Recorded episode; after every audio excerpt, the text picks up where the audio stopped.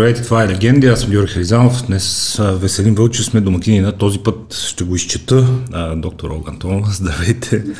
член на управителния съвет на Европейското дружество по човешка генетика, главен асистент към катедра медицинска генетика в Медицинския университет София. Освен това е част от екипа на българската биотехнологична компания ReGena, която предлага персонализирани програми и решения в областта на функционалната геномика. През 2020 година тя става част от първия сертифициран екип по нутригеномика в България, преминавайки през обучение генетично тестване за персонализирано хранене към Канадския институт по диетология. Специализира и хранене и диететика в Медицински университет София. Доктор Антонова се нарежда сред водещите експерти, ангажирани с изпълнението на политиките и дейностите, инициирани от Европейското дружество по човешка генетика до 2025 година тя ще бъде част от управителния съвет, който е отговорен за провеждането на проучвания, разпространението на информация и налагането на добри практики в областта.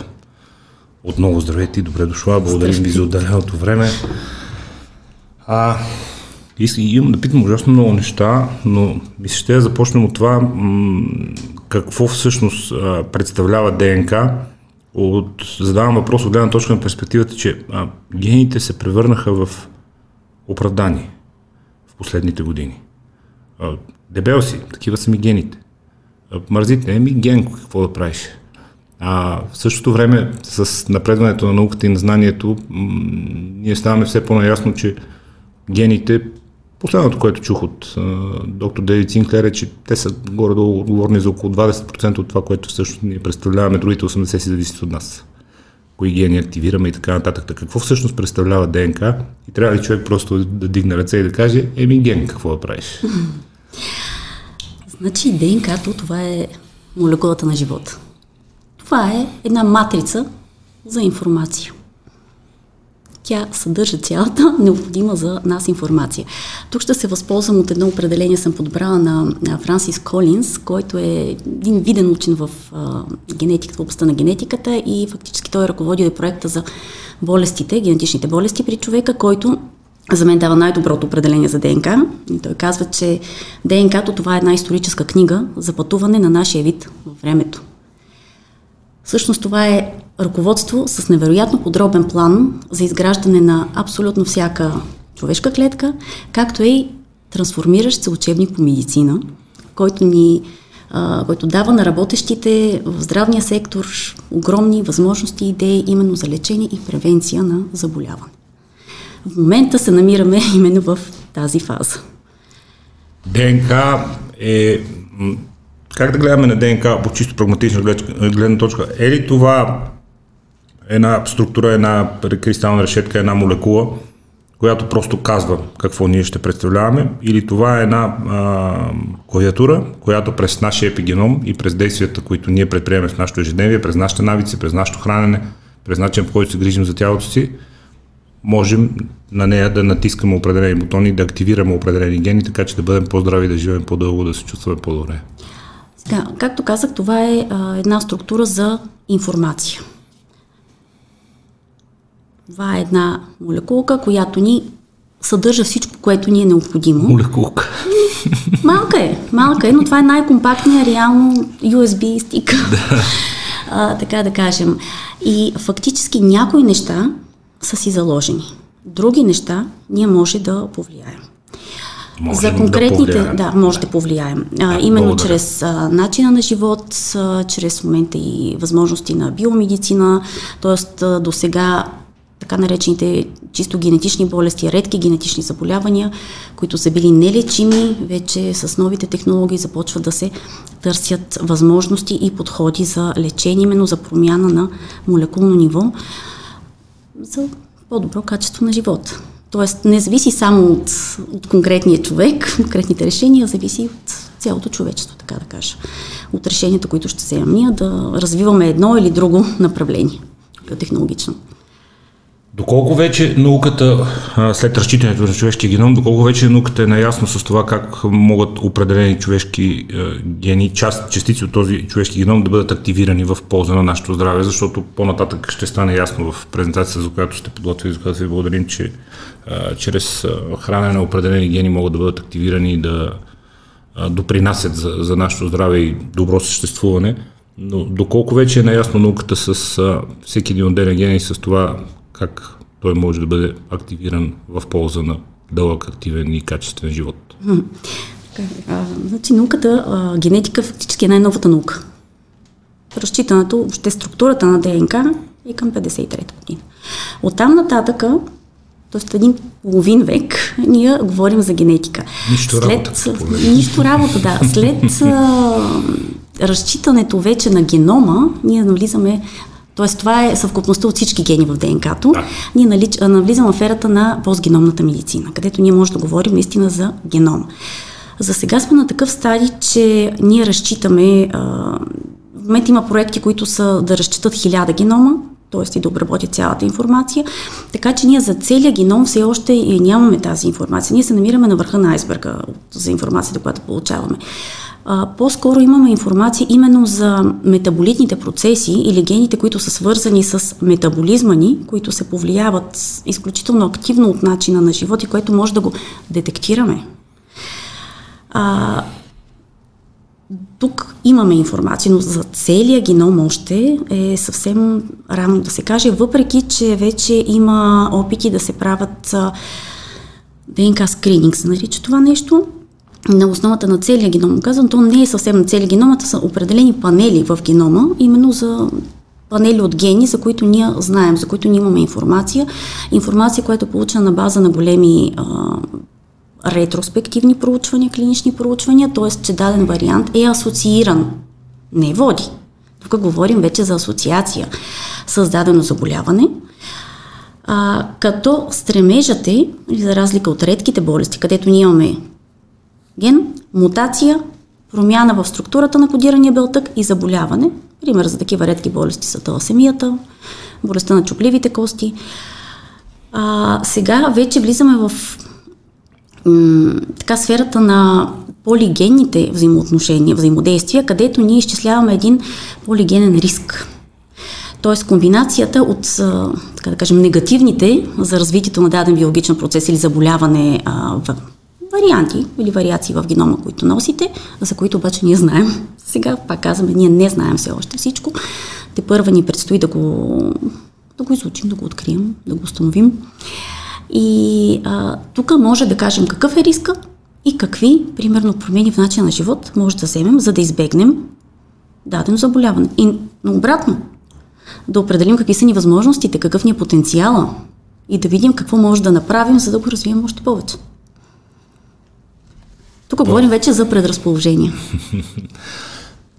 Разбирам, но много лесно е човек да, да прехвърли цялата отговорност и да избяга, а, специално с гените, които пак казвам са ми любимото дежурно оправдание, тъй като в тялото ни има трилиони клетки, които се делят всеки ден, всяка минута, всяка секунда. Сега, докато си говорим с вас, всяко това делене е прехвърляне на информация, която е равносилна на десетки хиляди толкова дебели книги, която се прехвърля от една клетка на друга и този процес и в момента се случва милиони, милиони, милиони пъти в нашите тела и човек казва как мога аз да повлияя на това. Мога ли въобще да повлияя на това нещо? Може. Нека обясним как. Най-малкото е, че когато се прехвърля информация, се получава една намножаване на ДНК молекулата, т.е. тя като двойна спирала, тя се разделя на две и всяка. Тя се разделя на две, се, всяка, да. да, става матрица за ново това. При изграждането на новата спирала, най-малкото е, че се образуват грешки. Тези грешки могат да бъдат мутации. Тоест да останат и да доведат до най-малкото до израждане на една клетка, примерно развитие на един раков процес. Първото нещо, което е, за да нямаме мутации, т.е. има фактори на околната среда, най-известният сред тях това е витамин B9 или фолиевата киселина, което а, участва в поправката на клетката, т.е. ние а, ДНК-то се разделя, синтезира се наново, след това, което минава поправка, т.е. проверка за грешки, ако има грешки, има поправка и тогава вече се образуват клетките. Новите клетчици или ядра. А, в този момент а, при достатъчен нос. Да, най-елементарният и най-често срещания пример с витамин B9 или фолиевата киселина. Знаете, че надявам се, т.е. може би не ви се налагало на вас, но на девойките вече а, си знаят, че преди забременяване да, желателно... Не, не ми се е налагало да, да Но сега... Знаем го, но не ни се е налагало. Да. Сега и вие трябва да обяснявате за това нещо също като медия. да. Това правим. А, при планирана бременност, 3 месеца при планирана бременност и първите 3-4 месеца от бременността а, се дава фолиева киселина. Именно фолиева киселина, защото тя а, предпазва грешките на при едно делене, а бременността това е един процес на едно изключително активно отделение и ако имаме недостиг на такава най-малко, да кажем, фолиева киселина, а, има грешки като а, така наречените аненцефалия, т.е. липса на, на глава, развитие на централната нервна система, нарушения при дечица, които могат да се предпазят само с именно вноса на достатъчно количество фолиева киселина. Поради погрешно предадена информация от не, не, поради, не, не, не, не. А, поради това, че а, има грешки, които, т.е. грешки има, те се детектират, но системата няма капацитета да, да ги оправи. Да, да. А, всъщност тук идва въпроса и за генетиката. А, генът, който активира фолиевата киселина, която ние поемаме от една инертна форма, защото храната, която ние да. като ядем, тя е инертна, тя не е активна. Ние активираме в фолат. Този фолат, това е активният метаболит. А, има вариации в генчето, което кодира ензима, който се нарича метилен тетрахидрофолат редуктаза. А, аз съм сигурна, че слушателите, които се интересуват от генетика, те го знаят. Това е един от най-често изследваните генетични вариации в България. А, когато сме унаследили от родителите си бавните варианти, бавните копии, ние по-бавно превръщаме тази неактивна молекула в активна. Тоест, примерно, ако взимаме 10 единици а, фолиева киселина, от тях Ще освоим една. 6. Примерно. Добре, 6. 6, окей, 6. А, тези, които са бързите, които са добри, които имат така по-добрия вариант, така да го кажем, те освояват, примерно, да кажем, 9-9,5 единици и имаме една междинна форма между 6 и 9, в зависимост от вариациите, които откриваме там. Тоест тези, а, кажем, дами, които а, планират бременност, могат да си следват това генче и да знаят каква точно фолиева киселина да пият. Нормална или активирана. Тоест тук вече, да, имаме си гени, но имаме и действия, които ние трябва да направим, които ние сами трябва да решим дали ще ги изпазваме или не. По отношение на възникването на а, а, раковите клетки, това е нещо, което и а, с, скоро говорихме с един страхотен онколог. А, много е важно да обясним на хората, че това отново е процес, върху който ние може да имаме нашето превентивно и ползотворно влияние, тъй като стволовите клетки не се превръщат в ракови клетки, те се превръщат в някакви клетки, които след това при делението си с натрупване на грешки на вредно въздействие започват тези мутации, които могат и да са зловредни и злокачествени. А, какви са другите начини върху това човек, чрез навиците си, чрез начина си живот, да повлияе на това да се избягва това натрупване на грешки при делението на клетки, което пак казахме се случва милиони, милиони пъти всяка една секунда, докато си говорим. Да, и имаме на едно мутационно събитие, да. този час ще си настъпи при нас.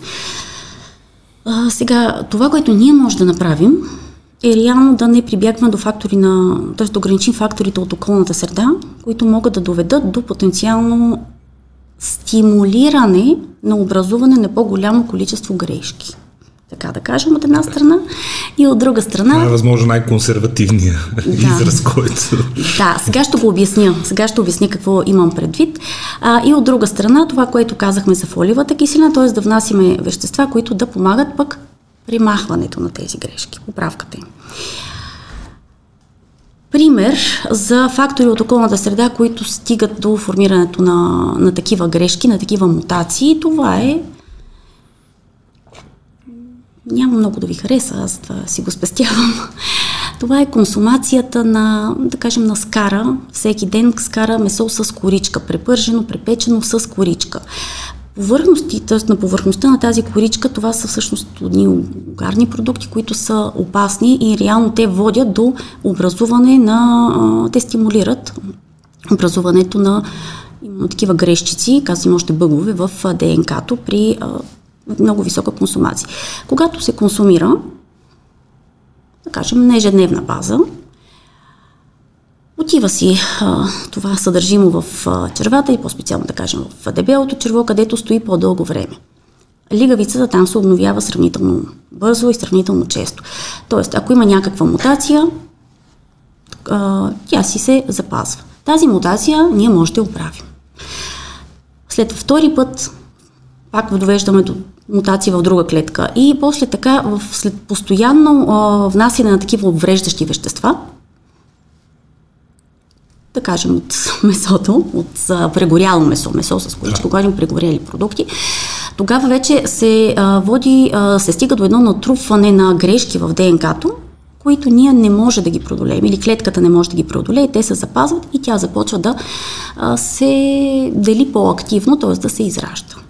Тоест, това е един процес във времето, един кумулативен процес във времето, затова, примерно, и рака на дебелото черво е а, болест на възрастните. Да, не е в да, детска да, възраст. Да, да. Тоест, ние имаме едно натрупване, натрупване, натрупване на такива дребни грешчици, които сме го изпуснали, но това вече зависи до голяма степен и от начина ни на живот. Да, има и генетична предиспозиция за такива неща, но и начин на живот.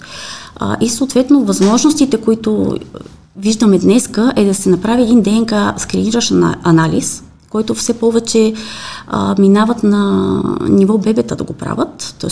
възможно най-рано, да се видят къде са грешките, къде са потенциалните проблеми, които може да имаме, т.е. в а, кои а, гени кодират по-мързеливи белтъци, така да ги кажем, или пък прекалено работливи белтъци, нали, които пък се престарават в някои степени а, и а, да знаем къде най-активно да се прави превенцията. Защото пък навсякъде да правим превенция не можем. Той има и дори вече едно заболяване за здравословен начин на живот, орторексия се казва. Вече нали, стремеж към абсолютно здравословен начин на живот също е признато за заболяване. Изпадане в крайност. Да. Тоест идеята ни е да знаем на къде да си хвърлим усилията и е хубаво наистина това да бъде а, възможно най-рано, защото едно е а, детето да бъде научено и да не му бъде трудно. Да, тази може да оставим тази книга. А от друга страна, а, друго е вие сега да разберете къде са вашите, примерно, проблеми и сега те първа да почвате да си пренастроивате организма. Тоест стреса при вас ще бъде доста по- по-голям. А, като тук става въпрос за именно факторите на, нали, кога може ние да повлияем изявата на гените, е именно при ето такива заболявания, казах полигенни, мултифакторни, където ние имаме първо една генетична предиспозиция и второ имаме фактори на околната среда, плюс фактори от а, генома и на други а, видове, като а, бактерии вируси, които са в нас. Като тук факторите на околната среда можем да ги някакъв начин превентираме. Голяма степен да. зависят от нас. От нас и зависят. Какво правим и какво не правим.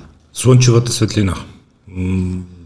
скоро а, слушах пак ваши колеги от Harvard Medical School, че около 30% от австралийците в Селия носят някаква форма на рак на кожата.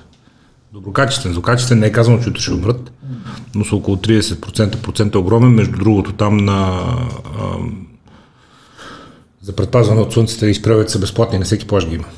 Правителството е преценило, че това е минимален разход, който ще направи в сравнен с медицинските разходи, които би направил, ако трябва да се лекува 30% от населението от някаква форма на рак на кожата. Пак казвам, доброкачествено, злокачествено се тайно си огромна част от хората там имат някакви образования по кожата, мутации, причинени от изключително дългата и агресивна слънчева светлина. В същото време се казва, излезте на слънце, това е витамин D, сега в Австралия е малко по-различно. Сега да излизаме ли на слънце? В Австралия е много по-различно. малко по-различно, защото там, доколкото мен е известно, че там е една озонова дупка има, където реално и, има шея, ултравиолетовата светлина е доста по-активна. Има шея, но там е си пече здраво. Да.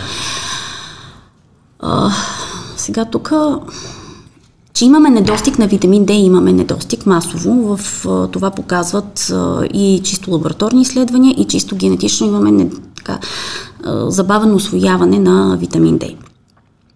Дори хора, които генетично с нормално освояване на витамин D, при а, изследвания, клинични изследвания, може да се открие също дефицит. С какво си го обяснявате? Заседнал начин на живот, непрекъснато на затворено? Първо, че едното е заседнал начин на живот. От колата вкъщи. Второто е а, може би пък сега аз не искам да влизам в конфликт с, дерматолозите.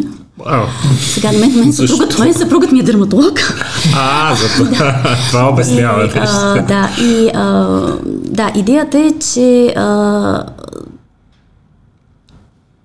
според мен трябва да човек да използва средства предпазни, за да не изгаря, за да не стига до изгаряне от една страна.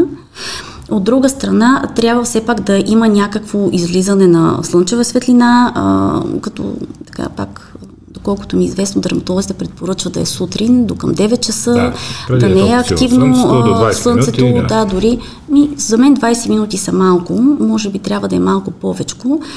А, и вече може би индивидуално дозирано спрямо пък и генетичните фактори, а, както и приема на храни, които все пак водат до някакво а, така повишено количество витамин D, стимулират образуването. Кога, кога светлината става проблем, това, което чух, вие ще кажете, е, че високата температура и изгарянето всъщност чисто физически увреждат клетките и нанасят щети върху а, структурата на тази решетка, която представлява ДНК. Тоест, вредното влияние всъщност е чисто механично. Високата температура, която се получава в кожата и в резултат от това нейно изгаряне. Ми, не, по-скоро ултравиолетовата светлина, т.е. кожата изгаря и реално стават пропусклива, защитния слой на кожата се уврежда и става пропусклива за Окей. именно ултравиолетовото лъчение, което а, мисля, че А и Б са най- а, така, мутагени фактори от а, светлина, от слънчевата светлина и те оказват това негативно въздействие. Соларните студия трябва ли да продължат да се пълнят с Ами, хора? за Там мен светлината казва, тя е е изкуствена, окей. тя не е точно същата, но За мен не е хубаво човек да прекалява с а, каквото дори и да е. С каквото и да е. Сега, м- мисля, че и соларните студия си имат място по-скоро в северните части на света, където наистина слънцето е по-малко, Има дефицит. да, дефицит на слънчева светлина, а и съответно по-низки са им възможностите за образуване на витамин D, отколкото в а, на нашата територия. Да, но вие говорите за здраве, докато тук по нашите черени по-скоро става просто за суета вече. Не. То вече не е много модерно да си изключително с активен ден, така че И да се надяваме да отшуми тази мода. Тя отшумя. преди да минем към, към полезните начини, нека кажем най-основните вредни. А, тютюнопушенето, въобще всяка форма на пушене. да, също се образуват Принципът е същия, предполагам, като О, при... тютюнопушенето, то е много интересно. Там в... в не, защото съм се занимавала с рак на пикочен мехур ми е дисертацията. Всъщност при предразположени индивиди, пак зависи по-генетично, по-негенетично, тютюнопушенето е вредно, е вредно. Нали, така. Вие ще се намери съдържат някой, който ще каже, дядо ми пушеше до 95 години Така, и сега нищо. и тук ще, ще кажа, в самите цигари има, има си катрани, които реално са такива, както казахме, ДНК увреждащи вещества, наричат, им, наричат ги още ДНК адукти, които се включват, вклиняват в структурата на ДНК-то и водят до грешното и а, Репликиране. Да.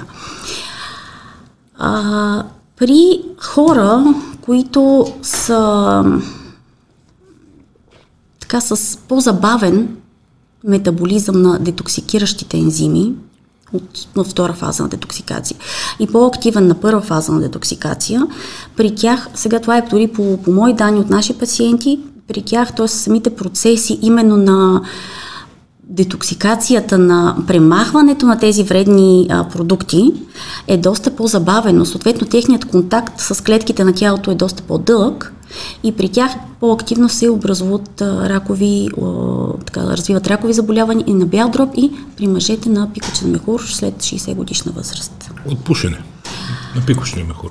От простатна хипертрофия Да. по-скоро, но когато тези вещества са в кръвта, те влизат в урината и поради простатната хипертрофия, Да. преплазия, дълъг контакт има на тези вредни вещества с стените на мехура и започва развитие на негативен процес.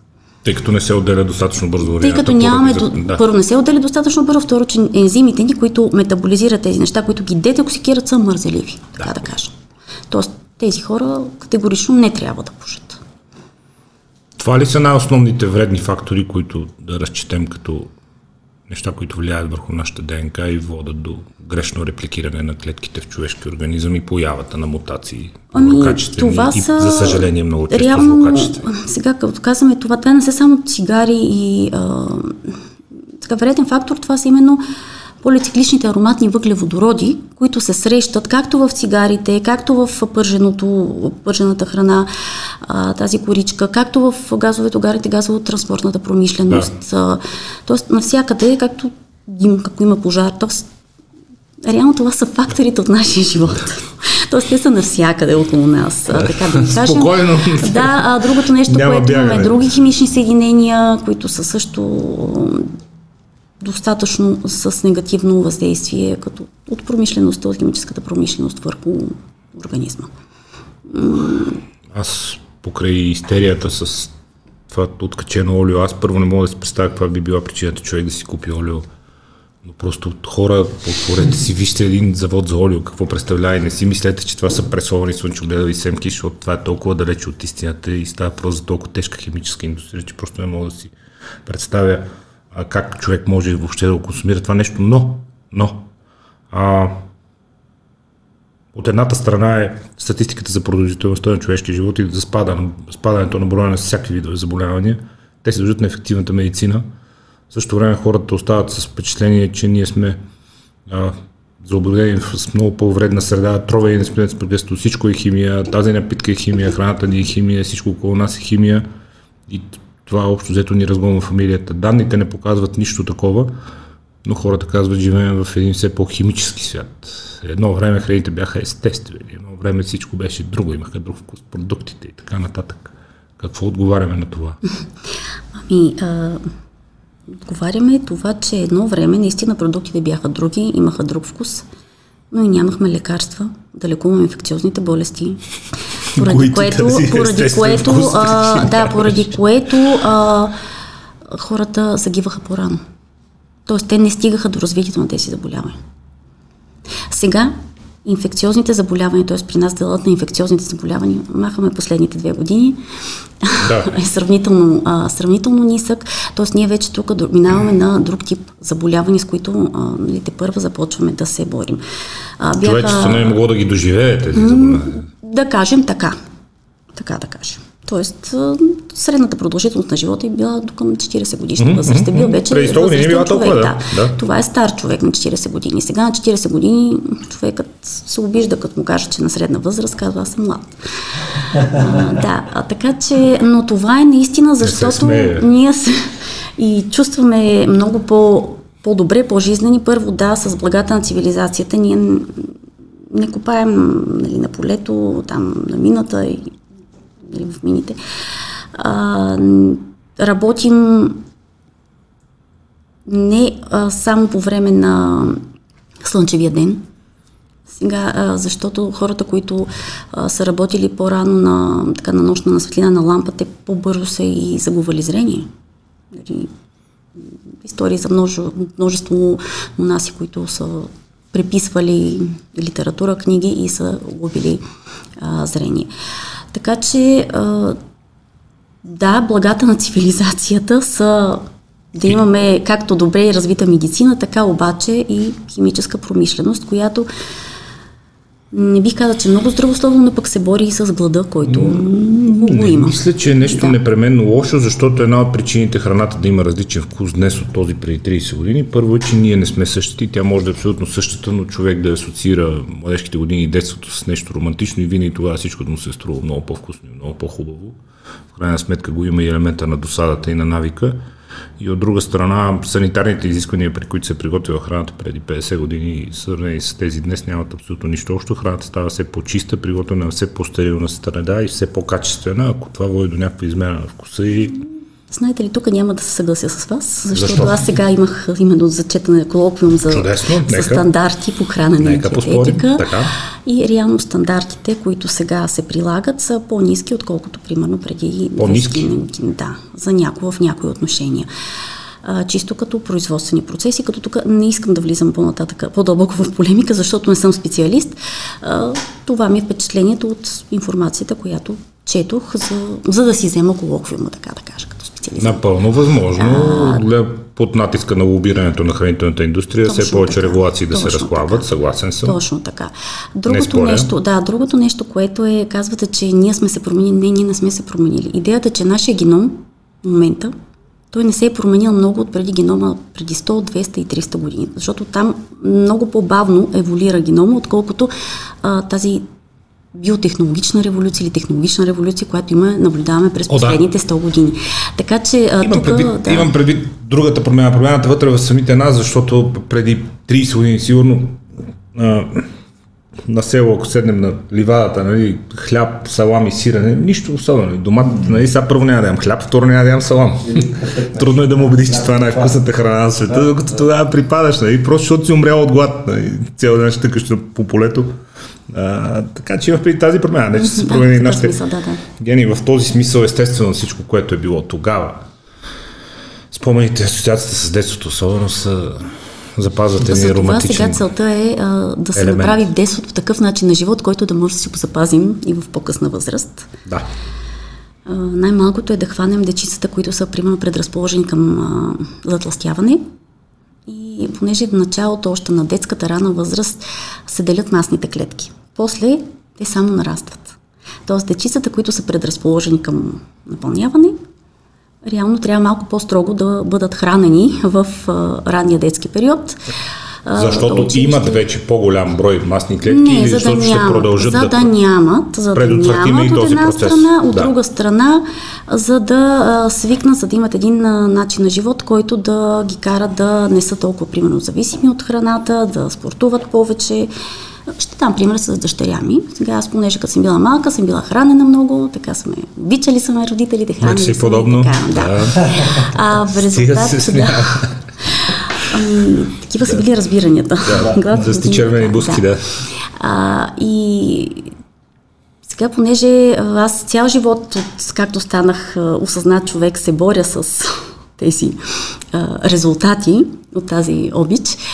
А, сега, когато аз имам а, мои деца, аз знам, че те ще са предразположени към напълняване и аз дъщеря ми я записах на 3 години, 3 годишна на художествена гимнастика, където първо, че да, от постоянните тренировки не се покачва, нали, т.е. Да. харчи се много енергия, нали, не се акумулира тази енергия, харчи се за именно физическа активност, която поема, от друга страна там пък се моделира и тялото, т.е. до някъде а, по, поради раз, разтяганията, които те правят, а, се разтягат мускулчите с ожилия и по-бързо сега нарастват костите. Тоест тя ще бъде с малко по-дълги крака. Тоест пак имаме една генетична предразположеност, но тук е фактора какво може да направим ние. Има yeah, от и до. Фактори. Да, от и до. Какво може да направим ние, за да а, по някакъв начин да я до някъде повлияем върху нея. Човешкият геном е константа. Разбрахме кои са най- важните и най-основни фактори, които могат да го вредят. Какво представлява епигенома? Епигенома, да, може тук да, да върнете, да. А, да, следващото след сега. Епигенома фактически означава над геном. Така. И това е над геном. Нещото, което е над генома и което не променя ДНК структурата, но променя начина на нейната изява. Тоест, дали даден ген ще бъде презаписван, ще синтезира белтък или дали ще бъде отключен или изключен. Пианиста, който натиска клавишите. Грубо. Груб пример, но... казва, да. че е пианиста, Груб. но може би са няколко пианиста на един. добре, а, добре. Така, добре. Тоест, оркестър, който определя. На какъв принцип епигеномът сега, решава кои гени да бъдат активирани или блокирани? Сега, на какъв принцип още не е известно. Добре. Това предстои да открием, но а, има три механизма, се знае, активни, които, т.е. главни, които участват именно в а, а, включването или изключването на, наш, на отдаден участък от нашото ДНК. Едното е образуване на метилирани, т.е. метилиране на ДНК, добавяне на едни химически структури, метилови групи, които примерно се добавят не може ли парично да го върнете? Примерно тук в зеленичко, ако се добавят тези метилови групи, чисто от тази ДНК, това парченце ДНК ще бъде запушено и няма да може да се изяви, изяви този ген. Да. Това е едното. Второто нещо, което вече може да натиснете, да, това са, а, да кажем, са едни хистони, хистонови белтъци. Всъщност а, нашата ДНК, тя ловите около тези белтъци хистони и тези белтъци, когато се съберат, тогава а, структурата, т.е. ДНК-то между тях не може да се а, изяви, т.е. тя е изключена, а когато се раздалечат, може да се изяви. И третия механизъм, да върнете, това са едни а, а, молекули РНК. Сега, но за разлика от другите РНК, които ги учим в училище, това са едни малки а, микроРНК, които са регулаторни молекули. Някои от тях могат да включват, някои от тях могат да изключат определени гени и между другото в момента а, голям брой проучвания се правят именно върху тези микроРНК с цел повлияване на дадени заболявания, например лечение на онкологични заболявания или пък да ги използват като биомаркери за това а, как а, протича дадено лечение, т.е. дали се подобрява, дали не се подобрява, или пък още да като скриниращи маркери за поява на такова раково заболяване. Така че това са едни фактори, които ние ги знаем и сега активно се работи върху, върху тях. А, пример за епигенетика, може да е следващия слайд, това е реално лак... Добре, лактозната непоносимост. А, непоносимостта към прясното мляко. Имаме един ген MCM6, който е регулаторен ген и а, когато той, има хора с определена последователност, хора с друга последователност този ген, т.е. вариации. Когато имаме една определена вариация с голяма така а, степен, този ген се активира и потиска близко разположени до него ген, който синтезира ензима лактаза. Лактазата е ензим, който разгражда да. млечната захар, тук лактоза, глюкоза. А, и а, когато този ген се активира, спираме да произвеждаме лактаза. Не може да метаболизираме. Не метаболизираме а, лактозата и фактически тя отива в долните отдели на храносмятания трак, където се възприема като чужда. Защото до сега не е имало контакт с нея и започват едни симптоми, можете да слушате другия слайд, като там те са така, метеоризъм, т.е. газове, диария, гадане, коремна болка, някои дори а, акнични, а, акне в по- по-късна възраст. Да. Като това нещо, т.е. ние знаеки каква е вариацията, ние до голяма степен казваме, да, имате висок риск за развитие на тази лактозна непоносимост. Но ние не знаем още кога Тоест ние не можем да определим кога ще се отключи а, този вариант. А, тук ще дам пример с а, две сестри. Направихме и такъв генетичен профил. Едната на 42 години, другата на 44 и двете са почти с така сходни вариации по изследваните гени. При едната си имаше а, много силно изразена лактозна поносимост някъде към 4 годишна възраст и беше отключила, докато другата си пиеше още а, мляко. Тоест има и нещо друго, което все пак показва че може да, нали, не е само, а, да. не знаем кога ще се активира Това, този е ген. Да. Допълнителен, т.е. някакъв допълнителен фактор, който ние те първа трябва да го изучим. Всъщност, аз много се радвам, че живея в този именно период, когато, разбирате, всеки ден а, има нещо ново, което е... Имате възможността да, да и технологията да. Да, говори, да работите с това, защото а, пак от ваши колеги, което съм слушал, до и, и първото, щях да кажа initial вече, то английски почнахме леко да изкукриваме. Много информация идва на английски. Не. А първото разчитане на, на, до, до човешки геном е процес, който е струвал десетки милиарди долари и е продължил години, докато сега същото нещо може да се случи с устройство с размера на телефона да, за минути и не струва толкова пари. Часове, добре, но не, нито струва толкова пари, нито е толкова сложно и трудно, т.е. технологията вече ви позволява да сте много по-бързи в това, което правите. Епигенома и връзката епигеном-ДНК. А, като една от основните причини за стареенето, за натрупването на грешно епитирали се клетки, се посочва отслабването на тази връзка и нарушаването на здравия пренос на информация между ДНК и епигенома, повлиян пак от вредни навици, от а, външни да, фактори. Пренос на информация между а, ДНК как, и как, как, как, кой разчита, епигенома разчита информацията, която се носи върху ДНК и казва на клетката каква трябва да бъде или може да ли обясните малко повече за това, защото действително е много специфично и Сега, по някакъв път може и да не се изразя правилно. Мога да, да говоря повече за генетика. Аз се занимавам повече с генетика добре, и реално добре, ДНК сканиращи тестове, не толкова с епигенетика. Това, което с а, а, нали, с епигенетиката казваме, че т.е. ние имаме фактори в ДНК, които да се отключат и да по този начин да, да. А, да действат. Да. То, заложено е да се активира този епигенетичен механизъм. Да.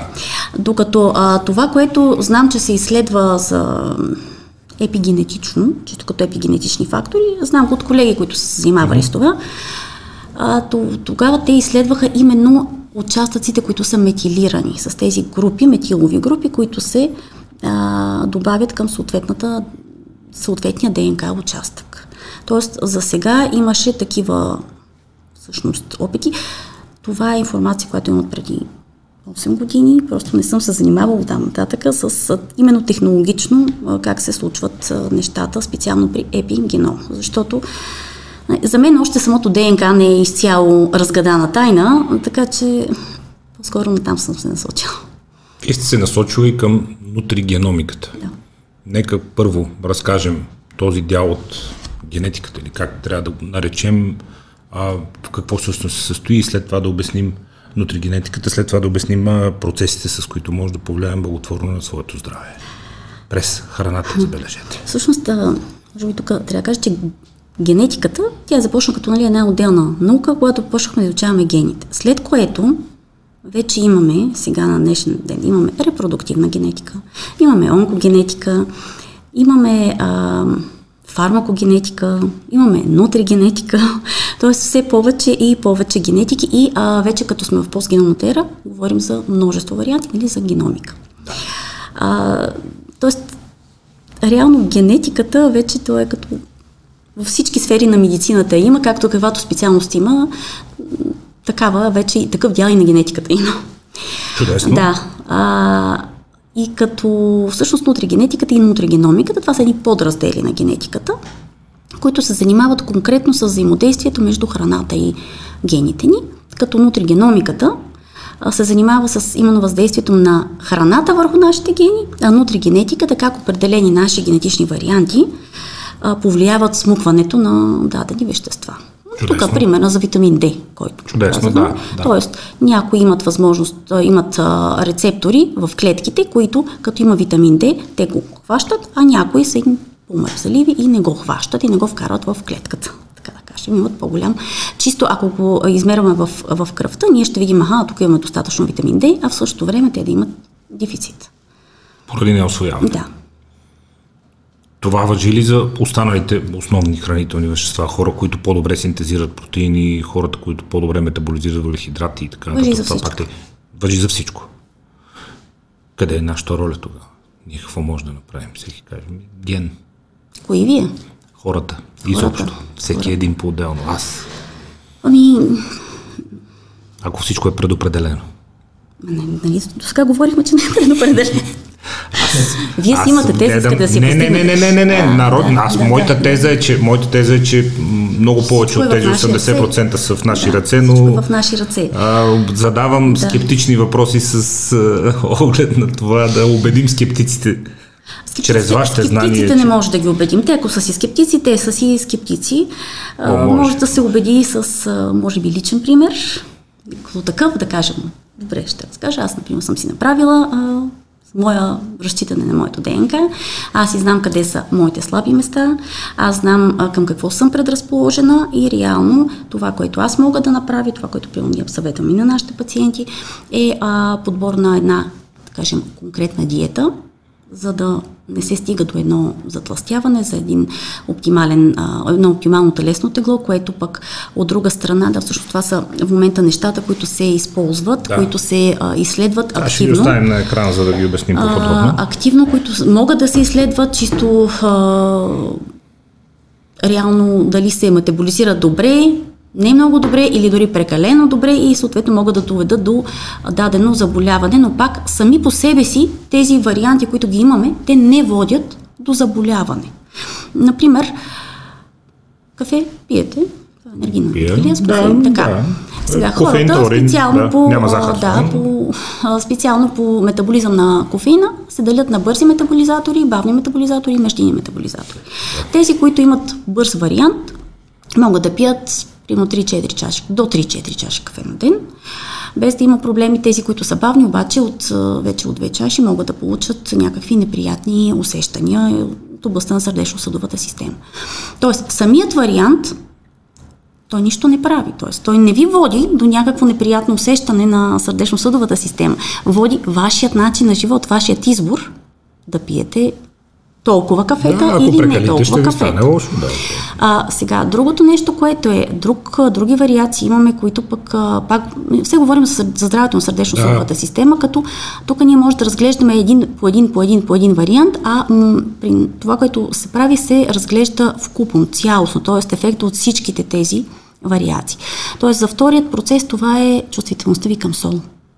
Защото една четвърт от хората са чувствителни към сол и могат да страдат от сол чувствителна хипертония. Тоест тези хора е редно да намалят консумацията Количество. си на, на сол да. за деня. А, и примерно третия процес, да кажем, който е свързан с здравето на сърдечно-съдовата система, който по тези а, варианти може да ги изследваме, това е метаболизма на холестерола. И на а, холестерола на 21 век, една молекула е хомоцистеин, аз наричам холестерол на 21 век. Тоест метаболизма както на добрия холестерол, лошия холестерол, общия холестерол и това е хомоцистеин. Имайки преди цялата тази информация, ние вече може да дадем едни препоръки именно за промяна в консумацията на кафе, консумацията на сол, начина на консумация на мазнини и какви и видове мазнини също, именно за превенция на увреждания от областта на сърдечно-съдовата система. Откъде започвате да разглеждате ам, проблемите при един пациент, когато разчетете неговия ген? А, в смисъл, ам, невъздържаното хранене е една от, един от много големите съвременни проблеми, тъй като ние сме заобиколени навсякъде от храна от изобретяването на хладилника 80 години насам, това голямо проклятие, което ни се е случило. Той е било неизбежната еволюционна гледна точка, но човек има достъп до храна 24 часа в денонощието. Много често тя е не до там полезна, след като се съхранява в хладилника, така или иначе. И невъздържаното хранене е първи основен проблем. Втория проблем е в това какво ядем, Третия проблем най-вероятно е в вредните навици, в неспособността на човек, осъзнавайки, че определени храни са вредни за него, все пак да се въздържи от тях, т.е. липсата на воля. Как от гледна точка на... Вие лесно може да кажете на някой, виж, твоите гени казват, че това, това, това е не, е добре за, не е добре за теб, но отново всичко си остава в ръцете на, на хората. Какво е вашето наблюдение върху вашите пациенти към момента и доколко волята успява да се справи с всички изкушения, от които сме заобиколени. И след като човек е наясно с научната информация за това какво наистина не е добре за него да консумира и от друга страна какво е добре за него да консумира, за да живее по-дълго, да е по-здрав, да изглежда по-добре и така нататък. Така, тук разглеждам нещата от, от две гледни точки. Първо, правите си генетично изследване и се оказва всъщност наистина гените за свързани с хранително поведение. Тоест не е само желание да. за невъздържано хранене, но и има гени за ситост, а, така да кажем, гени за, за размер на порцията, така да ги определим за желание за сладко. За жела... Тоест имате за желание на сладко, за сладка храна, а, не само нали, емоционално храна, което е в определени а, периоди, примерно при стрес, но правите си генетично изследване и се оказа, че ги нямате тези вариации. Знаете ли как дисциплинира? Правите така, ами нямаш ги. И хората казват, ами аз ги нямам, значи аз мога да се контролирам. И започват да се контролират доста по-активно. От една страна. Не, това е наше наблюдаване. Всъщност всичко да. си зависи от вас. Каква другото, е изненада. Да, да. Другото нещо, което е... Не, не, просто не е, не е оправдание това да, на да, гените. Това да, искам да, да кажа, да, да, че да, да. гените ти показват друго. Yes. Гените ти показват, че ти можеш да се контролираш. Да. Така. И а, голяма част от хората, да, които са. Значи при нас идват хора, които са решили да променят начина си на живот. Имайте го преди това. До тук добре. Да, ако не са решили, т.е. има хора, които искат да си направят да, генетичен анализ, да им кажат яш боб, не яш лютеница и всичко е чудесно. Тоест и първо има една предварителна консултация, обясняваме, че реално това върви с промяна в начин на живот, с стъпки, които не винаги са много лесни. Нали, някой път имаме и консултация с диетолог после. Някои имат нужда и от психолог. Вече има все повече, които подпомагат именно воденето на пациенти за хранително поведение. Да, някои имат нужда, да, някои имат Но другите, а, когато говорим за другите вариации, приема всички тези вариации, които бяха горните и свързани с хранително поведение, те могат да бъдат регулирани, те могат да бъдат контролирани. Тоест, те не са, да, имаш го и нищо. А, тоест, не е оправдание, че го имаш. Да, имам го, това означава, че аз трябва да съм по-внимателен в тези, тези, тези и тези ситуации. Да, контрола е важно. И сега тук вече зависи доколко е мотивацията ни да променим начина си живот и контрол. Когато става за човек, който е въпрос за човек, който е примерно с някакво вече болезнено затластяване и развитие на инсулинова резистентност и всички съпътстващи проблеми от това, тогава те са много по-мотивирани да именно да а, премахнат тези болесни усещания, т.е. станат здрави и доста повече, по-активно се, се придържат към тези кажем, здравословни начини на живот. Другото нещо, което е, че да, наистина трябва водене на пациент. Не може, да, ето ти го, заповядай оправяй се. Не може така. Не може. Това е един процес. Това е процес, т.е. вие цял живот до сега така сте живяли разбирате, че това не е хубаво за вас, нали, обяснено е защо не е хубаво и така нататък. Има научни данни, вече знае се как ще е хубавото, но вие така не сте свикнали. За вас един голям стрес да минете към нов начин на живот. А, и някои хора наистина самостоятелно не се справят. Затова в момента се стремат а, на по-ранен етап от живота да се направят такива ДНК скриниращи изследвания и това вече да бъде детето научено, защото това са неща, които се, нали, фактори на околната среда, които учат как да бъде в твоя случай по-добре или в друг случай по-добре. Като тук не говорим само за ограничителни фактори. Тоест, нали, ти имаш предразположение към а, това, не трябва да правиш да това, лишаваш, това. Да. А от друга страна, хубаво, ти имаш предразположение към това, ами тук можеш да си живееш спокойно, нали, няма нужда да се стресираш да правиш такива и такива стъпки. А другото нещо, което е а, както казах, предразположеност към спорт, нали, това напоследък все по-активно се, се развива, т.е. към какви първо типове физическа активност имаш а, по-добро предразположение, но не за да се занимаваш именно с това, а за да развиеш, т.е. доколко активно ти трябва да развиеш другото. Да. И доколко по-лесно ще ти бъде, да кажем, силовите спортове и, или пък спортове за издържливост. Да. От една страна, от друга страна, какъв е рискът ти за травми? Защото ако имаш травми, предразположеност към травми, може да си перфектният спортист, с перфектната мотивация, с нисък прак, така сравнително с висок прак на Бога, да не усещаш Бог, но да си предразположен към а, накъсване, да кажем, на мускулни влакна, служили и други подобни. Да. Тогава просто се модифицира тренировъчния режим. Тоест това не е ограничително, не те спира, не ти поставя граници ДНК-то ти. Просто ДНК-то в момента дава възможност именно да нали, трансформираш се учебни по медицина, познание. което казах начало. Как именно да направиш нещата така, че да нямаш примерно два-три скъсани мускул, две-три скъсани мускулни влакна и тогава да отидеш, да дойдеш при нас и да разбереш, еми, я, че аз това си го имам, си го нося. Да. И трябваше да имам доста по-активна примерно загрявка, с по-активни кондиционни тренировки, упражнения, за да го нямам това нещо. По отношение на нутригеномиката и нутригенетиката, хора, с които съм разговарял, те едва ли не очакват от вас заради това изследване вълшебно, примерно проблеми с кожата, и едва ли не вие да кажете, виж, от утре спри да ядеш фастът си, примерно, и всичко ще е наред. Така е. Това са очакванията. Това са очакванията. И вие как ги посрещате? не става просто значи. По принцип, когато Няма да става само с фаста си човек. А, ами, вижте сега, това... Ми хората не знаят. Не ми е работа да знаят. Затова трябва да дойде една консултация и имам една предварителна. Значи, преди всяко генетично изследване, генетичното изследване е една много специфична, чувствителна информация, това са, тя подлежи на GDPR. Всъщност това е лични, това са да, лични да, данни. Да, да, да, да, да. И, а, по-лични от тия. Да, това са, това, те, са подлежи на GDPR. Да. И реално, а, а, по принцип, дори сега по европейските закони, а, пациент няма право да си получава сам информацията, т.е. трябва да му бъде дадена от лекар-генетик или специално сертифициран да. човек, специалист, който е обучен да работи с подобни, с подобни тестове. А, по принцип е редно да има една предварителна консултация, на която се обяснява какво дава това изследване, какво не дава това изследване, на какви въпроси, който има човека, ще му бъде отговорено и доколко, до каква степен ще бъде отговорено и на какви не. Ако бъде отговорено какви стъпки трябва да бъдат направени, а какви няма да помогнат. И също така на такива предварителни консултации се снима фамилна анамнеза. Тоест, болестите, които има в рода, желателно да има 3-4 така, поколения назад, да. а, всички заболявания вече тогава се определя къде са, нали, по принцип, рисковите области, където има смисъл нали, да, да правим генетично изследване, къде може да се въздържим, нали, защото все още човек да си види целият геном не е съвсем ефтино удоволствие. да. Така че а, тогава разясняват се всички въпроси. Голяма степен, значи бих казала 90% от хората, които минават предварителна консултация, после си правят съответния генетичен тест. Някои си правят и за заболявания, примерно за щитовидна жлеза, за подборна терапия за лекарства.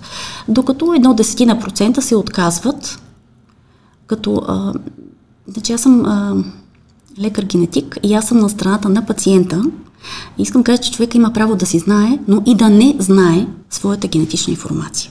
Така че каквото и да изберат, ние си ги подкрепяме, т.е. това си е тяхно решение на тези 10%, които казват, ми аз не искам да знам това нещо, защото това реално хубаво ще го направя, но няма да ми донесе тази промяна, т.е. да ям боб или да не ям боб, или да ям фастъци или да не ям фастъци и да, а, си, нали, да ми се промени по някакъв начин живота. Тоест, знаеки тази информация, аз няма да си променя живота и аз го избирам такъв какъвто е. Ще отида на кожен лекар да ми направи пластика, хиалурони, филари. Трудно бих подкрепил такъв избор, но аз ами, ви разбирам. Ние сме да. изцяло на страната на знанието и затова благодарим на хора като вас, че имат време и желание да дойдат и да ни го донесат в смилаем и в разбираем вид след годините, които ви е струвало да го натрупате. А, това ли са основните направления, които по Не, които работите? Това са резултатите. Да. Това е вече след като се направи теста, се определят рисковете, конкретните рискове за конкретния човек, се подбира една диета за здравословен начин на живот, като ние работим с признатите от Световната здравна организация диети, т.е. не работим с тези, които са хипермодерни през последните години, да. а именно признати, които са научно базирани, прияти в медицината. Диети, само тук да кажа, че някои наши пациенти мислят, че генетиката е альтернативна медицина. Не, не. Не, не е альтернативна медицина. Хубаво е, ходите на лекар. което да не е альтернативна ами, медицина. Не, те си мислят, че е альтернативна медицина и идват и за, те не идват на лекар, казват, идваме при вас, защото... Защото не сте лекар. Да, защото ние, ние не ходим на лекари и идваме при вас. Сега винаги може врачките по Евроком да си пуснете в крайна сметка и да не ходите никъде, безплатно е. Ами, сега, а, всъщност лошо няма, защото тогава реално да те, няма, те се срещат с лекар, те се срещат с лекар и им се обяснява, че това всъщност е част от медицината и не е чак толкова лошо. Така че до някъде те после, след нашите консултации, ако имат нужда, наистина ни ги насочваме към ендокринолози или диетолози и те си правят консултации с тях. Искам да кажа, че не е лошо, че са стигнали до нас. Да, смисъл, да. Че да, да, да а, сега, затова ние работим цяло с медицинска документация, медицински а, така приети а, дейности. И а, всъщност се дават още насоки за физическа активност, за поддържане на съответното телесно тегло, а, дали има нужда от повече кардиотренировки, от повече от силови тренировки, от повече кондиционни тренировки, какви микро-макронутриенти да се а, консумират, витамините. До каква степен, дали има нужда да се суплементира някой витамин, казахте витамин D, дали може да не се суплементира. За витамин Б също. А, като тук за витамин Б има значение не само генетичната предразположеност, но именно и факторите на околната среда, работата Примерно, вие сега седите, активно слушате, гледате имате една активна умствена дейност, умствен процес. А, установено е вече, че нуждите ни от витамини от група Б сега базално са доста по-големи, по-високи, отколкото преди 50 години. И а, тези, които... Защо? Защото а, работата, която ние правим, изисква изключително голям, голямо количество на анализ на информация за единица време, това е а, работа на нервните клетки. Тоест, да. трябва ни чисто повече базално витамин Б. И ако вие сте а, човек, който не го освоява много добре и нямате един достатъчен нос, имате един среден, средно, такъв, среден нос за популацията, реално вие сте дефицитен по отношение на витамин Б и имате лошо самочувствие, така лоша координация, не се справите добре с работата някой Това започва да се отразява на работата на нервната система и на да. мозъката. Да хронична умора натрупвате. Аз много обичам да цитирам едно изследване от преди няколко години, според което съвременните деца обработват 86 пъти повече информация от тези преди 30 години. И може така, би че... имат повече информация, затова и обработват повече. Със сигурност сме заобиколени да. страшно много повече да. информация. В смисъл, преди освен да се прибереш вече време да си пуснеш телевизор, през останалото време ритахме топка и играехме пред бука, така че количествата информация, с които са заобиколени съвременните деца, и които и ние като съвременни хора трябва да обработваме, няма нищо общо с това. Нищо общо, затова базално се дигат и нуждите от, примерно, от съответните микронутриенти, примерно витамин Б комплекс, Чудесно. Специално B12 от чудесно, преди 50 чудесно са. Така че тук витамини, група Б, приемно омега-3 на омега-6 масни киселини, дали може стандартно или повишено ниво. А, глутенова предразположеност, т.е. предразположение към глутенова непоносимост от целиакия. Това е нещо, което е много модерно. Напоследък 30% от европейската популация са носители на генетични вариации, които а, са предразположени към глутенова чувствителност. 3% от тях, 1 до 3% от тях стигат до крайна степен на тази чувствителност, чулиакия, което е много тежко заболяване. Защо сега е, има такъв бум на такива да, заболявания? Да, изведнъж стана това с толкова глутен. Ами, защото Ха, все едно не сме от цял живот хляб. години. А, сега проблемът е, че тук се намесват и биотехнологиите и вече технологиите за производство на а, пшеница, на хляб. Така. А, селектирани са в началото на миналия век сортове пшеница, които съдържат базално повече глутен, 25% глутен, защото от тях вкусът и видът на хляба е по-хубав. По-хранителен и по-вкусен. Да. И по, Да. по, по така Да. чисто търговски вид има по-добър. И той се е запазил. И сега се установява, защо има такъв и бум на лимец, на други диви пшеници, които са с по-низко съдържание на глутен, че това до голяма степен се дължи на богатата гама от глутен съдържащи продукти, които ядем и хората, които имат предразположение, наистина имат проблеми. Затова сега има едно изместване към голямо количество безглутенови продукти. Наистина има хора, които имат нужда да ги приемат. Но има нещо друго тук с генетичните изследвания специално. По-рано хора, които имаха а, симптоми на глутенова непоносимост, задължително им се правеше биопсия, тънкочревна биопсия и с гълта тръба, Да. много неприятна се процедура. Сега се оказва, че няма смисъл на всички да им се прави. Първо се прави генетично изследване. Ако си носител на съответни вариации, тогава ще го правиш. Ако не си носител, няма смисъл. Няма смисъл. Да. Чудесно. Просто спестява се едно ненужно изследване и дискомфорт и натоварване на здравна система, ако искате и така. Да. А, рискове за диабет тип 2. Също значи, освен, че имаме рискове за затластяване предразположение някои хора, при някои хора не е само предразположение към затластяване, там няма предразположение към затластяване, но те имат предразположение към по-трудно разграждане на масна тъкан, особено на мазните около корема, ако са затластели. Тоест, те, знаеки го това нещо, доста по-активно си правят превенцията на, на да.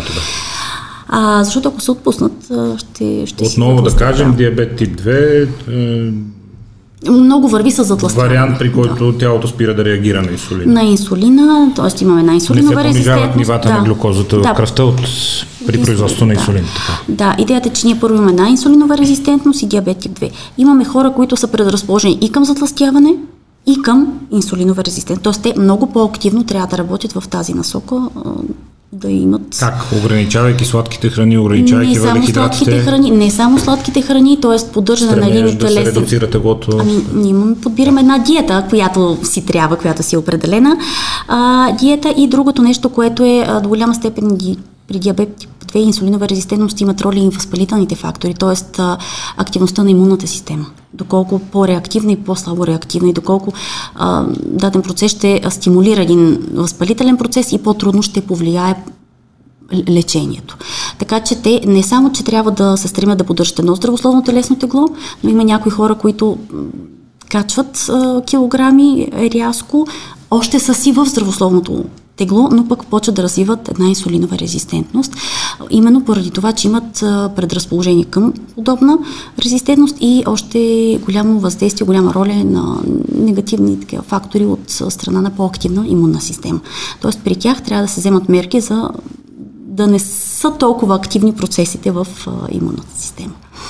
Има храни, които а, сега за какво, за какво говорим? Става въпрос, че ако има някъде възпалителен процес, кажем бягате, разтягате си служили, имате възпаление. При някои хора ще мине по-бързо, при някои хора по-бавно. Тези, които са предразположени към такава по-голяма, по-висока активност на имунната система, ще е по-бавно. А, и фактически имунните клетки в мястото на възпалението почват да така, имунните клетки да произвеждат едни а, вещества, цитокини, които цитокини отиват в място на възпалителния процес. Да, и за, не, не, и те стимулират Да, възпалението. да. И реално има храни, Стимулират. които... Да, те стимулират. Те стимулират, когато има проблем, стимулират да дойдат клетки от имунната система в това място да направят една възпалителна реакция, която е защитна излезе. Да, реакция да, да, на, да, да. на организма и така, но в един момент тя хронифицира за нас не е добре. И реално има храни, които всъщност свързват тези молекули, които се синтезират и не им дават да отидат до мястото, нали, което расте, но то може да, си, да няма постоянно един а, хроничен процес на хронично дразнене и той да си зарасне нормално, така да кажем. Същото е и а, когато имаме една инсулинова резистентност, т.е. имаме натрупване на масна тъкан в областта на корема. Висцерални мазнини. Да, висцерални мазнини, които да ам, просто затруднят, т.е. да има един още допълнително по-висок възпалителен процес около клетките, които са ни необходими за освояването на всички микро-макронутриенти. Оказва се, че всъщност през храненето и през храните ние може да влияем на ужасно много процеси. Достъпни ли са и възможно ли е това за, извинявам се за клиширан израз, който ще използвам и за обикновения човек? Защото хората ще кажат, това често е повод и за хумор, знаете, безглутенови, риби, броколи и така нататък, аспержи, специфични храни, чия и така нататък, че те са скъпи и че всъщност здравословното хранене е скъпо удоволствие.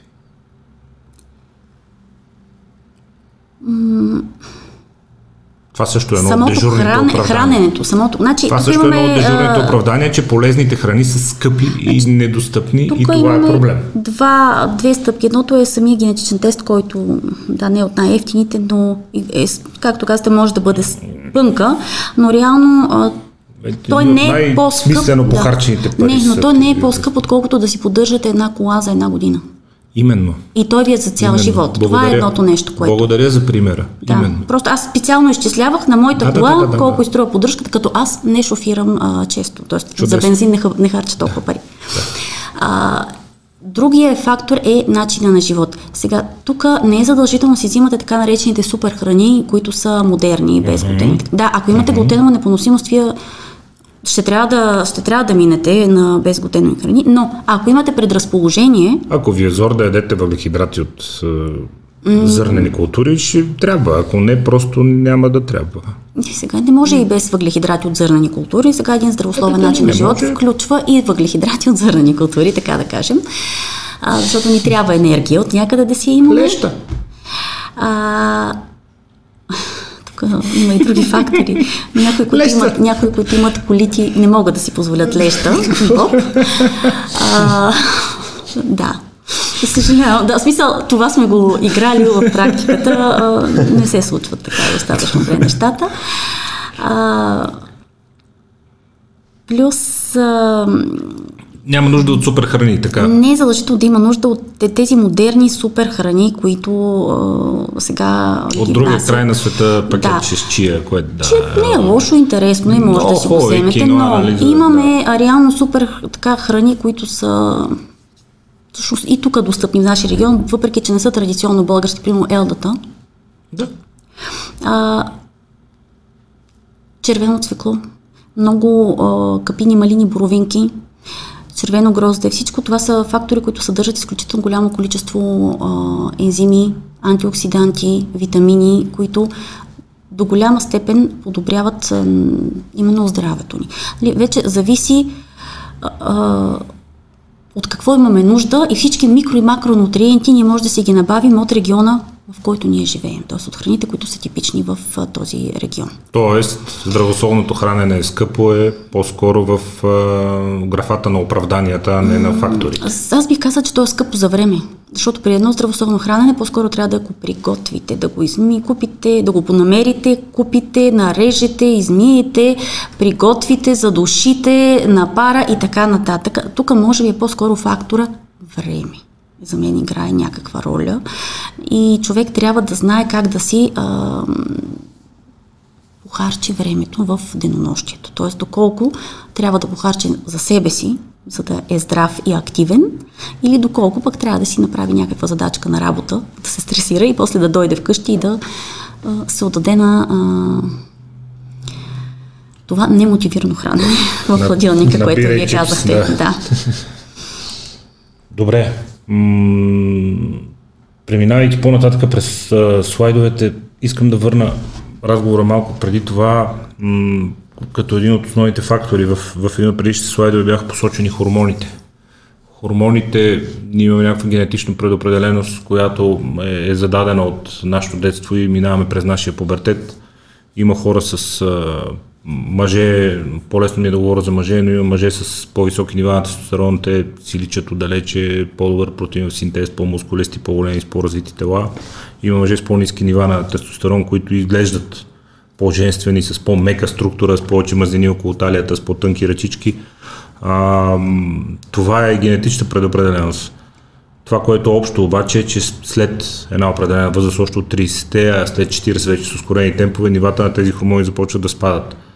И тук ам, ми е интересна изобщо връзката с генетиката, какво ние можем да направим, така че да противостоим на тези процеси от гледна точка на по-дълго съхраняване на нашето здраве, физическа активност, тонус и така нататък. Ми, вие ако сте с именно физическа активност, самата физическа активност е свързана с по-активното поддържане, стимулиране на, на тестостерон на растежа. Примерно, да, да, тестостерон. Така. А, сега като с хормони много не съм се занимавала. Ние по-скоро говорим, а, като тук за хормони, О, като да. даваме, говорим за така наречената естрогенова доминантност, т.е. при някои хора, с, жени, с по-голяма естрогенова чувствителност, т.е. базално по-голямо производство на естрогени и а, други са с, да кажем, стандартно производство на естрогени и реално как да се повлият тези, които имат по-високо производство на естрогени, имат малко повече симптоми. Как и, да си повлияят? Да, да, начина по който те да си повлияят, до каква степен и с какви храни и дори може би някои хранителни добавки или медикаменти има нужда в някои етапи от живота да се включат.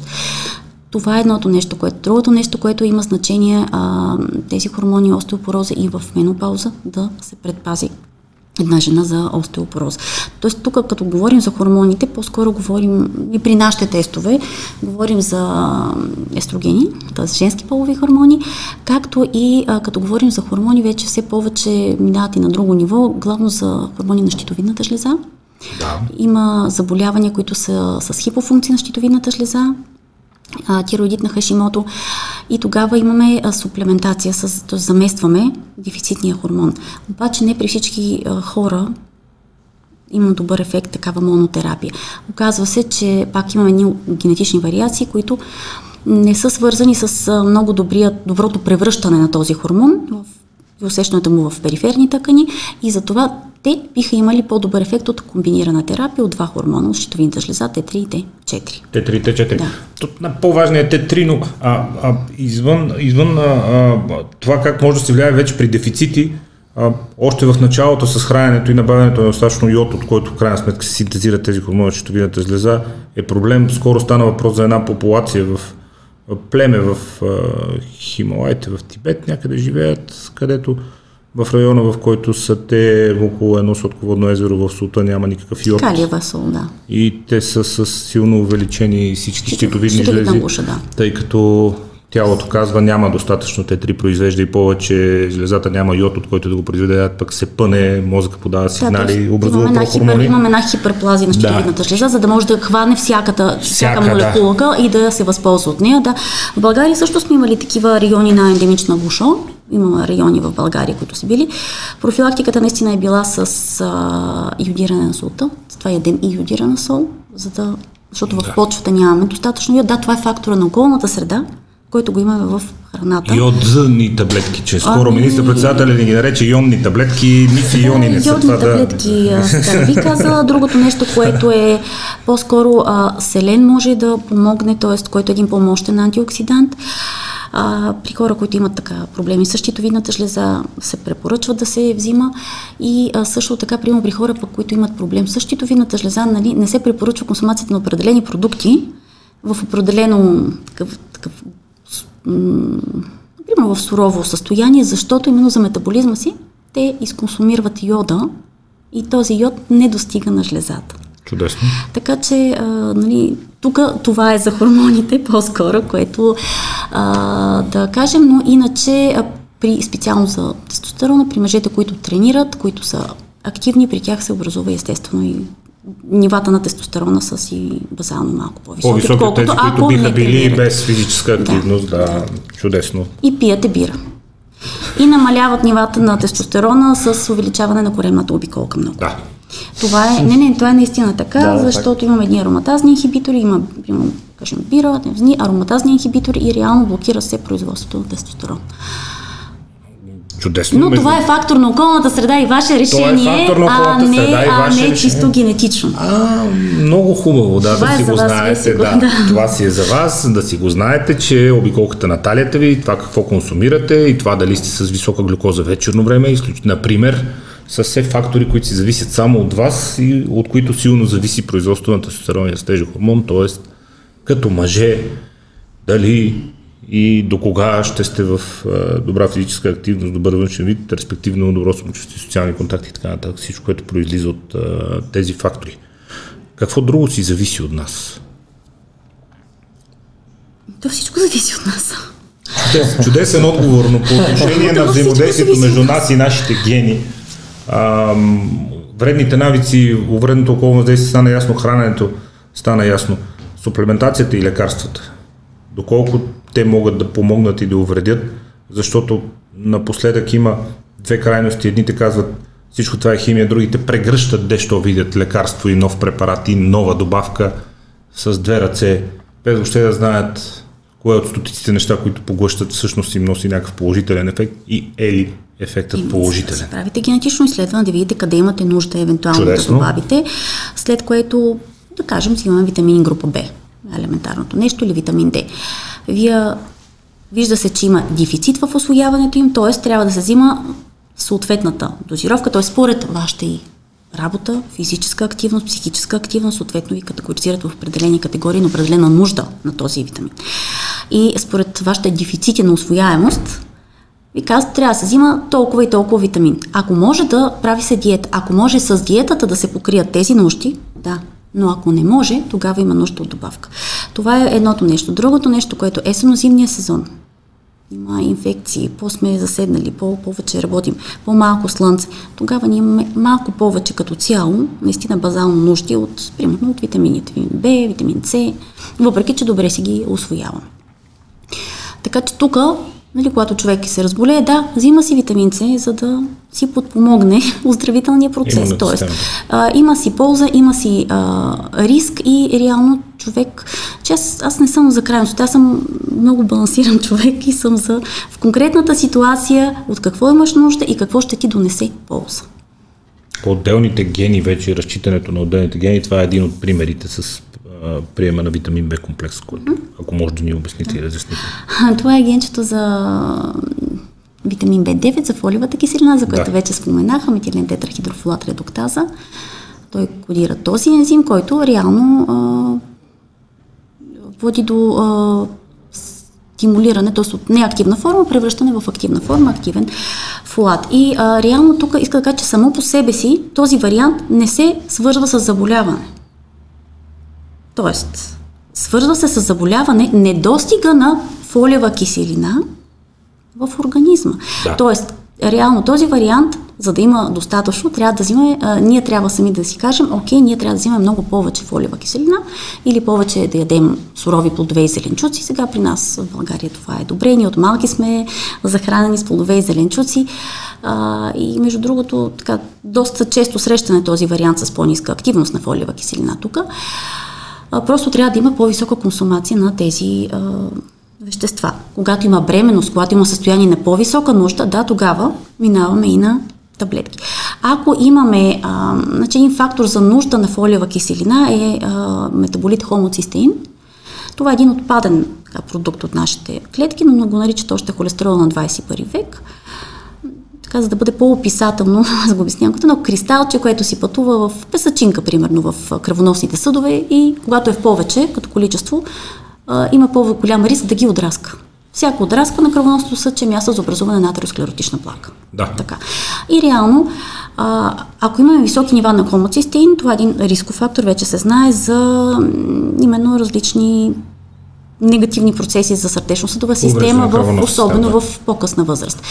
А, тогава, ако имаме повишени нива, да, тогава ние ще взимаме допълнително, ще суплементираме витамин B9, докато нали, не влезем в, в норми. Това е едното нещо. Другото нещо, което беше пак предишния пример с едно друго генче, е СОТ2, това е супероксид дисмутаза 2. Тук пък е другия фактор, другия начин на живот. А, знае се, че при а, една постоянна физическа активност, умерена, нали, не прекалено, умерена физическа активност, се стимулира производството, синтеза, производството на този, т.е. експресията. Това е един фактор от околната среда, който включва а, производството на а, повече бълтъци от този а, супероксид дисмутаза. Това е един ензим, който се бори с антиоксидантите, т.е. с оксидантите в организма. Т.е. това е един антиоксидантен ензим. Това е антиоксидантен ензим. Да. оксиданти наричаме, клетки, свободни не, радикали. Свободните радикали. Да. Значи, всъщност ние като произвеждаме енергия, произвеждаме кислород, имаме и отпадно производство. Това отпадно производство са тези свободни така радикали. наречените свободни радикали. Сами по себе си не са лоши, но са така, така да кажем, с много висока кинетична енергия, блъскат се, удрят се и в структурите на клетката и могат да ги увредат. Затова си имаме ензимчета, които ги свързват, успокояват ги и те не увреждат структурите на клетката. Всъщност една от теориите за старение е именно увреждането на хронично увреждане и страдание на клетките. Нали, на, на така, теория за стареене и за образуване на ракови заболявания. Така че антиоксидантите Антиоксидант, да, са антиоксидантите са като гледна точка на антиеджига са да, да едно от препоръчителните неща. важни неща и те се стимулират вече от една а, постоянна, така умерена физическа активност. Чудесно. Моята така, теория е, че човек с годините има нужда от по-голяма физическа активност. Тя се потвърждава да. и от а, свързаната с спортната медицина биохимия, тъй като човек, а, за да постигне същия ефект върху тялото си, когато е на 40, прямо това, което е на 20, трябва да положи по-голяма физическа активност, тъй като тялото се адаптира към натоварванията, хаби по-малко енергия, по-малки разкъсвания в мускулите се получават, т.е. няма да има същия ефект натоварване, което се направи на 20 върху което ще имате на 40, 40 го по-лесно. Не случайно в много спортове вече хората на 37, 38, 39 професионални спортисти достигат върха на своето представяне, просто защото вече са свръхадаптирани към натоварванията и те не им да, тежат те са се адаптирали да, да, да. в детска е, възраст. Чудесно. Идеята е, че ако не сте тренирали чудесно. в ранна детска възраст, а почвате сега, ще е по-трудно. По- по-лекичко трябва да. Тук, не. Трябва по-лекичко. По- по- да. Не, ако не сте тренирали в през деня, сега започнете, ще ви бъде За, по-трудно. Да, да започването да. трябва да е по-лекичко, защото ще е много да, по-трудно. Да. Факт безспоред. Така е. Затова хубаво да си има една физическа активност, децата да са научени, да си знаят, че трябва да има физическа активност, т.е. това са факторите от средата, които ги има, нали, пак зависи степента на физическата активност и да не я захвърлят в по-късна възраст. Като, както и вие казахте, благодарение на генетични изследвания може да се разбере повече за това каква физическа активност е подходяща за конкретния човек, къде има дефицити, къде няма смисъл да дава зор, защото това може да доведе до а, проблеми и контузии. Да се върнем, Веселина, на хронологията на самото изследване, какво представлява, имаше по-назад. Mm-hmm. Един самото изследване, както казах, първо имаме нужда да направим една консултация с, с пациента. А, обясняваме какво представлява изследването. Нали? Първо подбираме това, което за него му трябва в дадения момент. После обясняваме какво представлява, после се взима пробата. Да.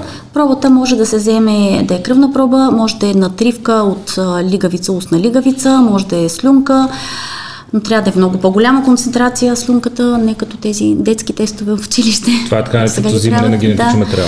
Или а, другият а, начин, който в момента се предпочита е а, кръв от пръще, накапано на филтърна хартия, а, защото тогава добива на ДНК е доста по-голям. Да.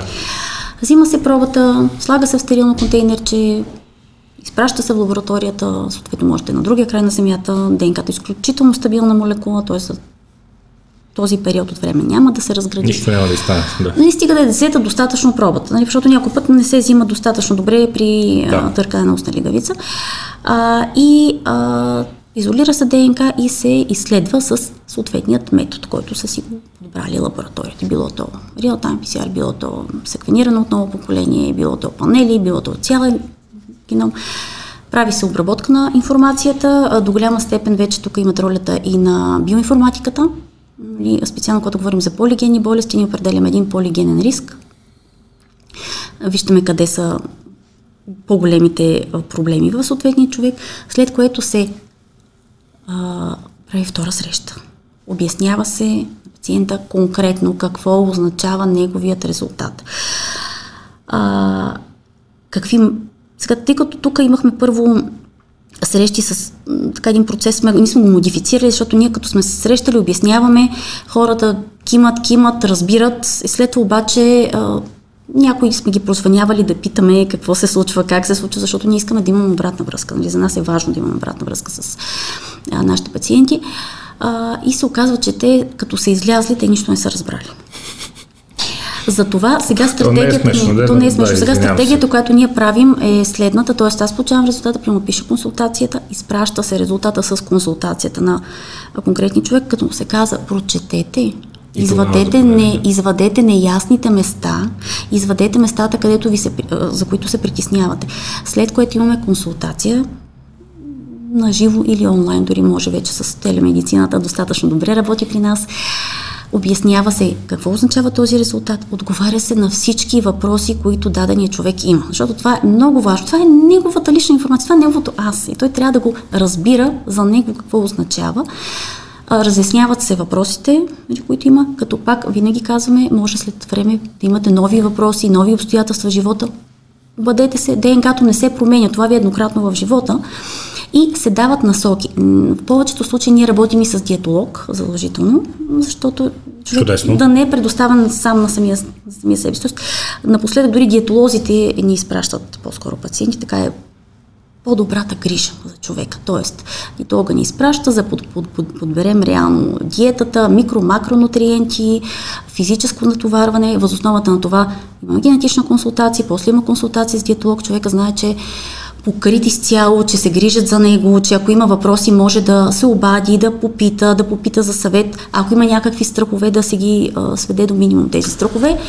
И ако има нужда обаче за консултации вече с а, така, по-клинични специалисти, по или вече имаме заболявания, примерно с, към ендокринолог много често сме ги насочвали, някои към а, психолог и дори към психиатър имат нужда. Тоест, те самите си, си казват, ще мога да, ли да, да се справя, няма да мога да се справя, имам нужда от помощ, нямам нужда от помощ.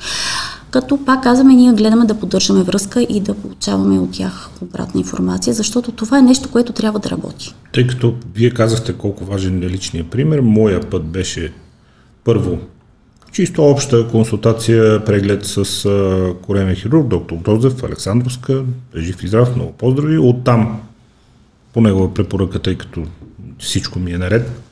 А, генетично изследване, оттам до среща с диетолог, разчитане на това изследване, а, базови съвети, нали, балансирано хранене, та, и оттам вече аз си видях, че всъщност всичко си зависи от мен, нямам и тези оправдания.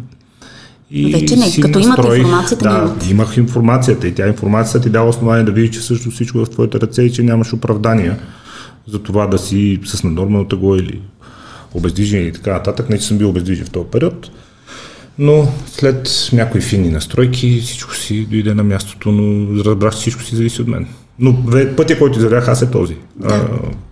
Коремен хирург, без да съм се оперирал, просто преглед и консултация, ДНК изследване, диетолог. Така, е, но всичко зависи от вас, като имате информацията. Тоест, имайки информация, нямаме оправдание. Да. Така, да. това, това искам да, да кажа. Да, да, тук да, вече всичко да, зависи. Да, да. Но вече да кажа, каква ще е информацията, тук не може да повлияем. Но може да повлияем ефекта от тази информация върху начина ни на живота. Върху нашето здраве самочувствие. Малко воля и дисциплина. Да.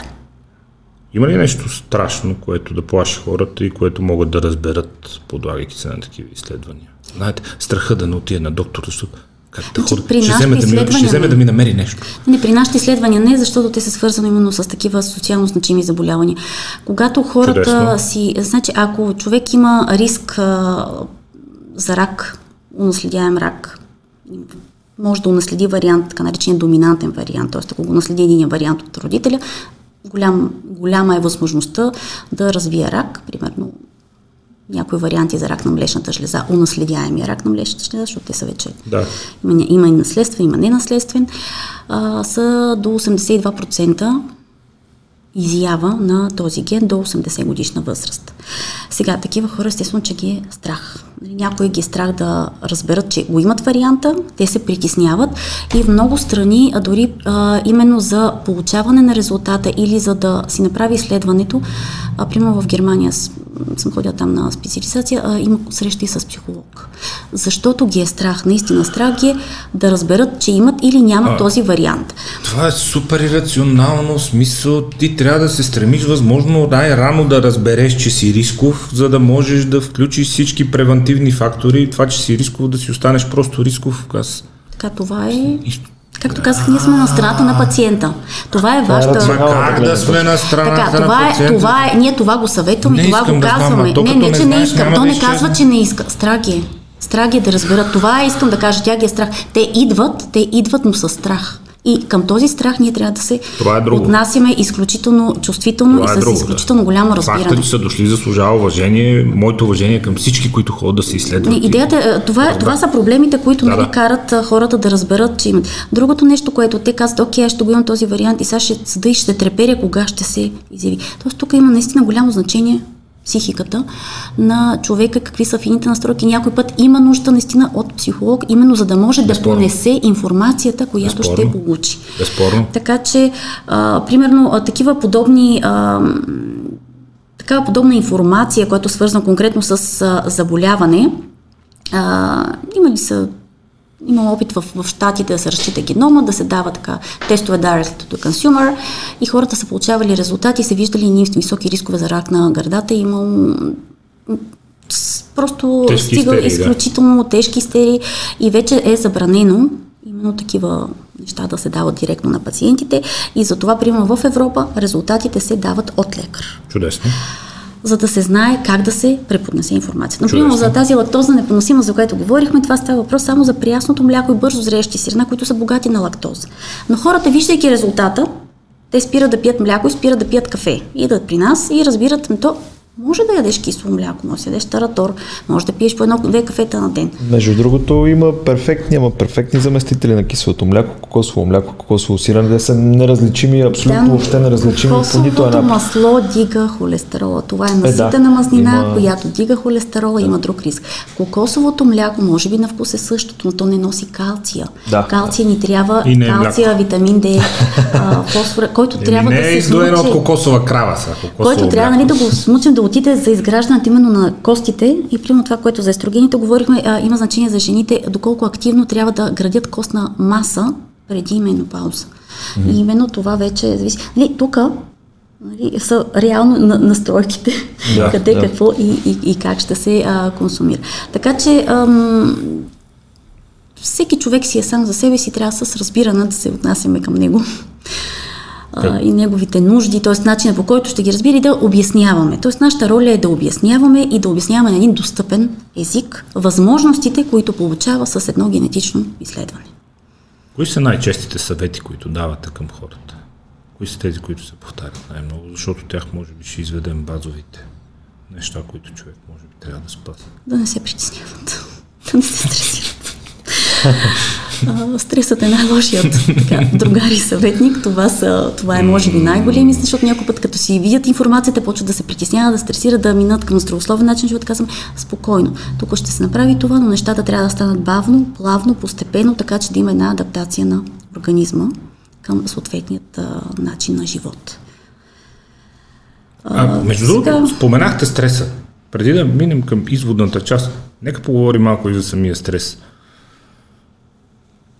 Стресът е, беше едно дежурно оправдание за сумата неща в последните 30-40 години. Ужасно много стрес, аз много стрес. Според мен, първо, от историческа гледна точка, стресът, от които ние страдаме днес, ще се видят изключително смешни на нашите прадеди, защото, както вие казахте, при продължителност на живота 40 години, средна при абсолютна беззащитност пред ужасно много болести, при а, беззакония, войни и така нататък, които са царяли във вековете назад, общо взето нулева стоеност на човешки живот, това сега си супер стресиран, че някой не тръгва на зелено вече 5 секунди, защото се е заблял в телефона си, не малко, или че някой забавя някакво плащане, или че някой ти дига телефона, нали? то е стрес, моето уважение, ама не ми е точно стрес.